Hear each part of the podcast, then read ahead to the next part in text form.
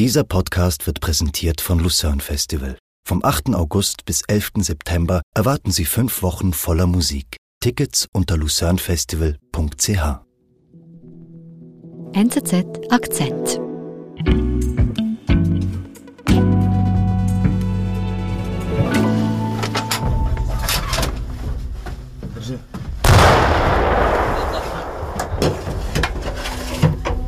In den ersten Kriegstagen, Anfang März, am, am 4. März genauer gesagt, da nehmen russische Truppen im Süden der Ukraine das Kernkraftwerk Saporizhia ein. Das ist das größte Kernkraftwerk Europas und die Russen beschießen dieses Gelände mit, mit Artillerie, mit schweren Waffen. Es kommt dort zu einem Brand, das sieht man auf Überwachungskameras. Und die Mitarbeiter, die flehen die russischen Soldaten über Funk an, dass sie unbedingt aufhören sollen zu schießen, weil sie die Sicherheit der ganzen Welt gefährden.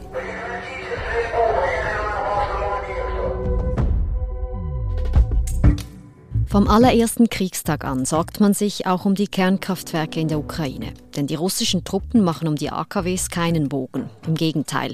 Sie nutzen sie leichtfertig, auch militärisch und strategisch im Krieg, erzählt Revert Hoffer.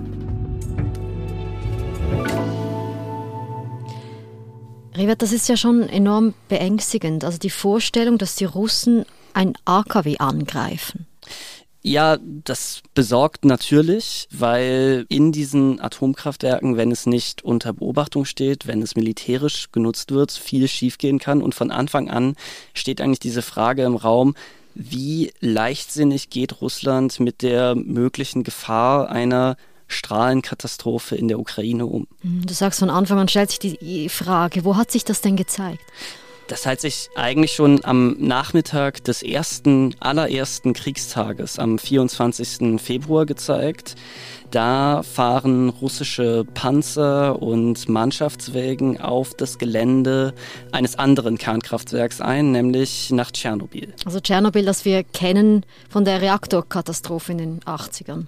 Genau, 1986 mhm. ist da einer der vier Reaktoren explodiert und das wird heute eigentlich als die schlimmste Nuklearkatastrophe, die jemals passiert ist, angesehen. Und auch heute arbeiten dort immer noch über 2000 Menschen, die eben die Sicherheit dort gewährleisten. Der explodierte Reaktor, der ist unter diesem berühmten Sarkophag eingeschlossen und es müssen auch immer noch Brennstäbe dort gekühlt werden und eben allgemein aufgepasst werden, dass sich die Strahlenwerte nicht zu stark erhöhen. Okay, und da kommen jetzt aber die russischen Soldaten Anfang des Krieges vorbei und nehmen dieses Gebiet auch in Beschlag.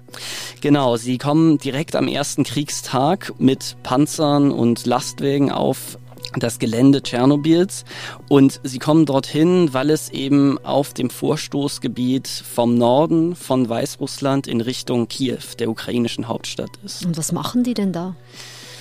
Sie kommen dort an, es sind wohl etwa 400 bis 500 Soldaten und sie richten sich dort ein. Also die russischen Soldaten leben dort, sie schlafen in unterirdischen Bunkern, die sie anlegen, dort auf diesem verseuchten Gebiet. Sie heben Schützengräben aus und sie leben wohl auch in einem hochverstrahlten Gebiet, dem sogenannten Roten Wald. Also es ist eines der am stärksten kontaminierten Gebiete der Welt. Und dort haben diese Soldaten wohl kampiert über mehrere Wochen. Wieso machen die russischen Soldaten denn das? Weil die wissen ja wohl, dass das ganze Gebiet verstrahlt ist und dass es enorm gefährlich ist. Also es waren wohl auch Experten der russischen Atombehörde mit dabei und auch Soldaten mit spezieller Ausbildung.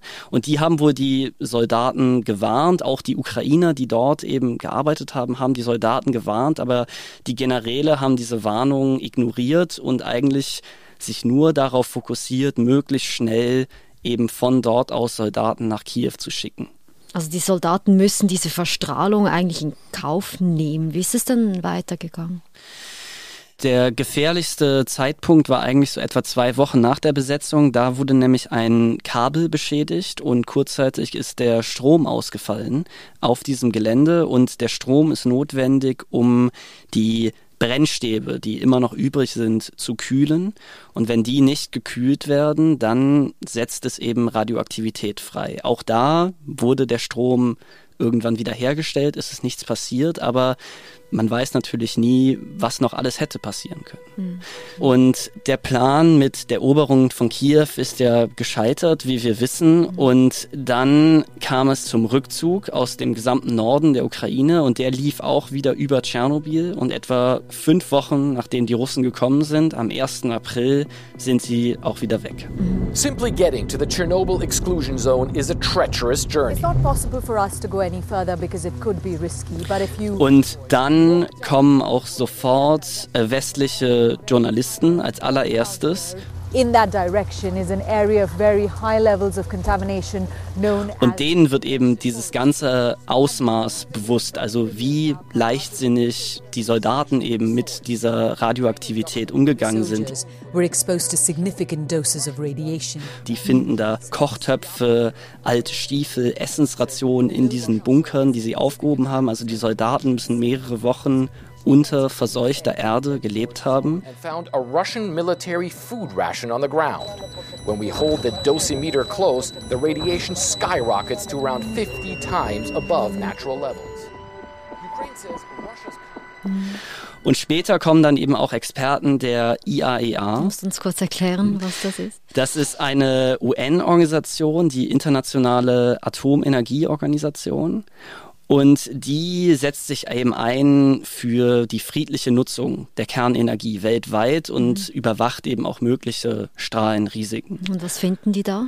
Die haben Bodenproben genommen, haben die Strahlungswerte gemessen und sie stellen fest, dass die Radioaktivität tatsächlich höher war, als es vorher der Fall war. Und das ist auch nicht verwunderlich, weil die Soldaten dort die radioaktiv verseuchte Erde umgegraben haben, mit eben Kettenfahrzeugen, mit Panzern über diese Erde rübergefahren sind. Für die Umwelt dort war es wohl kein so großes Problem. Also da war es nicht schädlich für die Menschen, aber die russischen Soldaten, die dort geblieben sind, die haben auf jeden Fall eine erhöhte Strahlendosis abbekommen. Ja, und es zeigt eben diesen Leichtsinn, oder? Dass man das in Kauf nimmt, dass sich da der Strahlungswert erhöht. Das zeigt diesen Leichtsinn und eben auch, dass man ausgerechnet dieses verseuchte Gebiet als einen Hauptaufmarschgebiet für eben die Eroberung der Hauptstadt benutzt.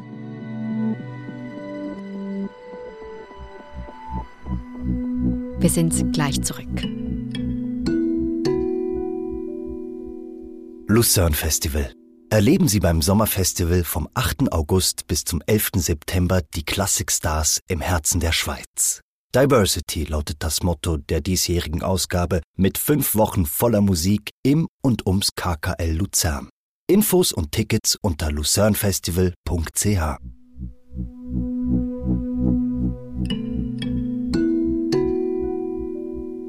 Revert das uns am Anfang vom AKW Saporica erzählt. Die Russen haben Anfang des Krieges auch dieses AKW unter Kontrolle genommen. Wie ist es denn dort weitergegangen?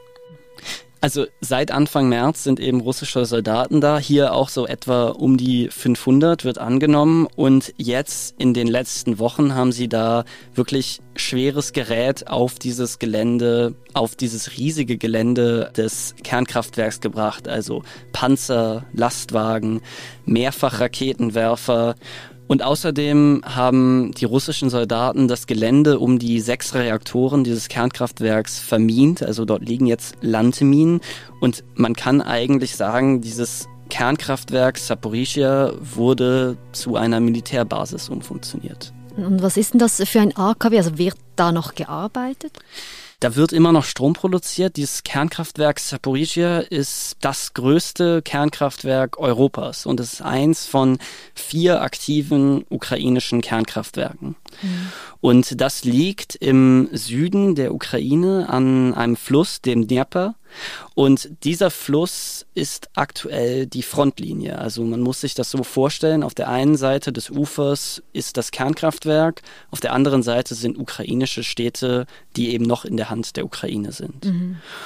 Und dort arbeiteten zu Friedenszeiten 11.000 Menschen, also es ist wirklich ein sehr, sehr großes Kernkraftwerk.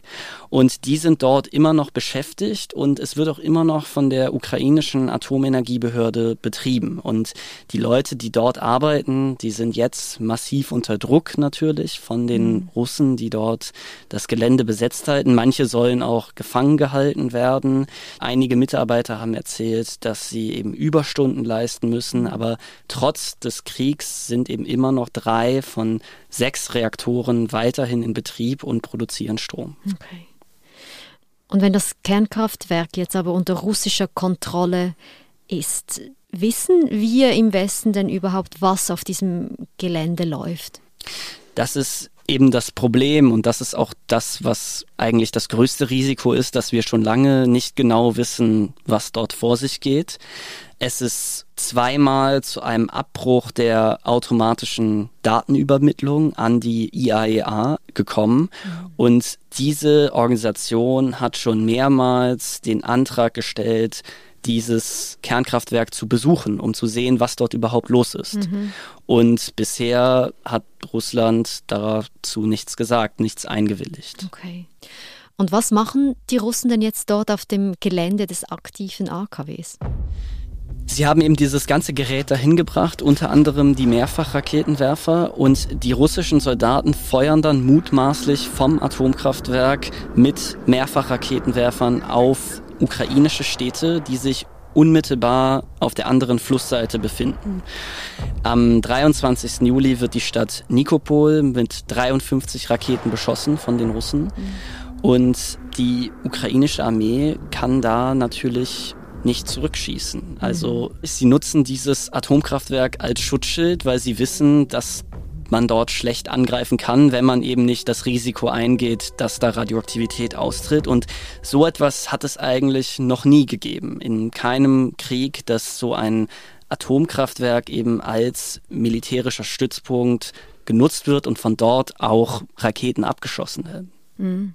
Eben, und man kann jetzt wirklich nicht davon ausgehen, dass die ukrainische Armee ein AKW absichtlich beschießt, aber trotzdem eine Militärbasis auf dem Gelände eines Kernkraftwerks, da kann ja alles Mögliche schiefgehen. Da kann alles Mögliche schiefgehen. Man denkt nur zum Beispiel an die Minen, die dort gelegt worden sind. Mhm. Also über längere Zeit, wenn die in der Erde bleiben, werden die auch weniger zuverlässig. Mhm. Aus anderen Konflikten wissen wir, dass Minen jahrelang in der Erde bleiben und oftmals die Leute gar nicht mehr wissen, wo genau sie lagen. Mhm.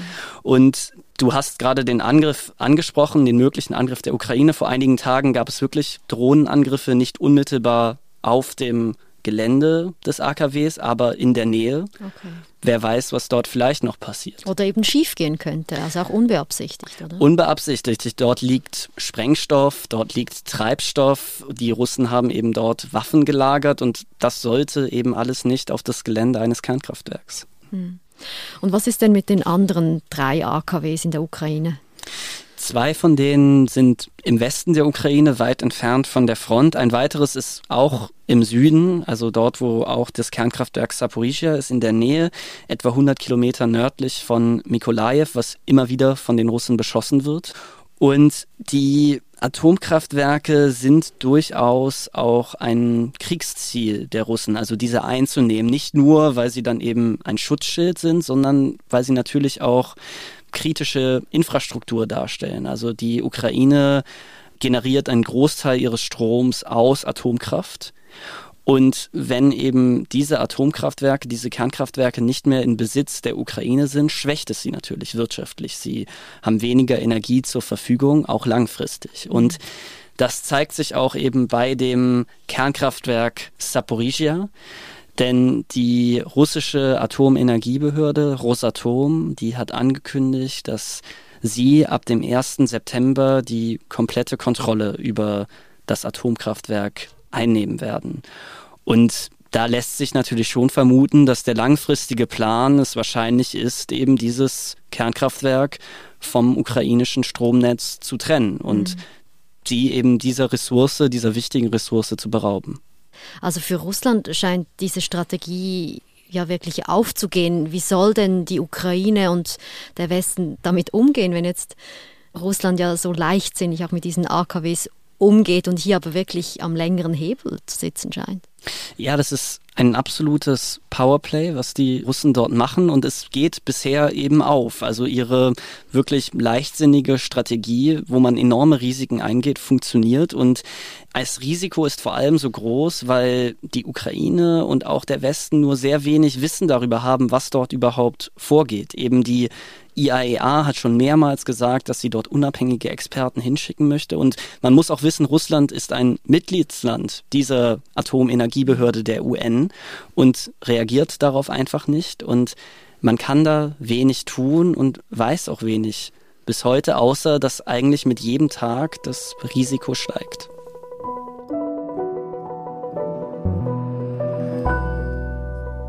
Rivert, vielen Dank. Gerne, liebe Nadine. Das war unser Akzent. Produzentin dieser Folge ist Marlen Oehler. Ich bin Nadine Landert. Bis bald.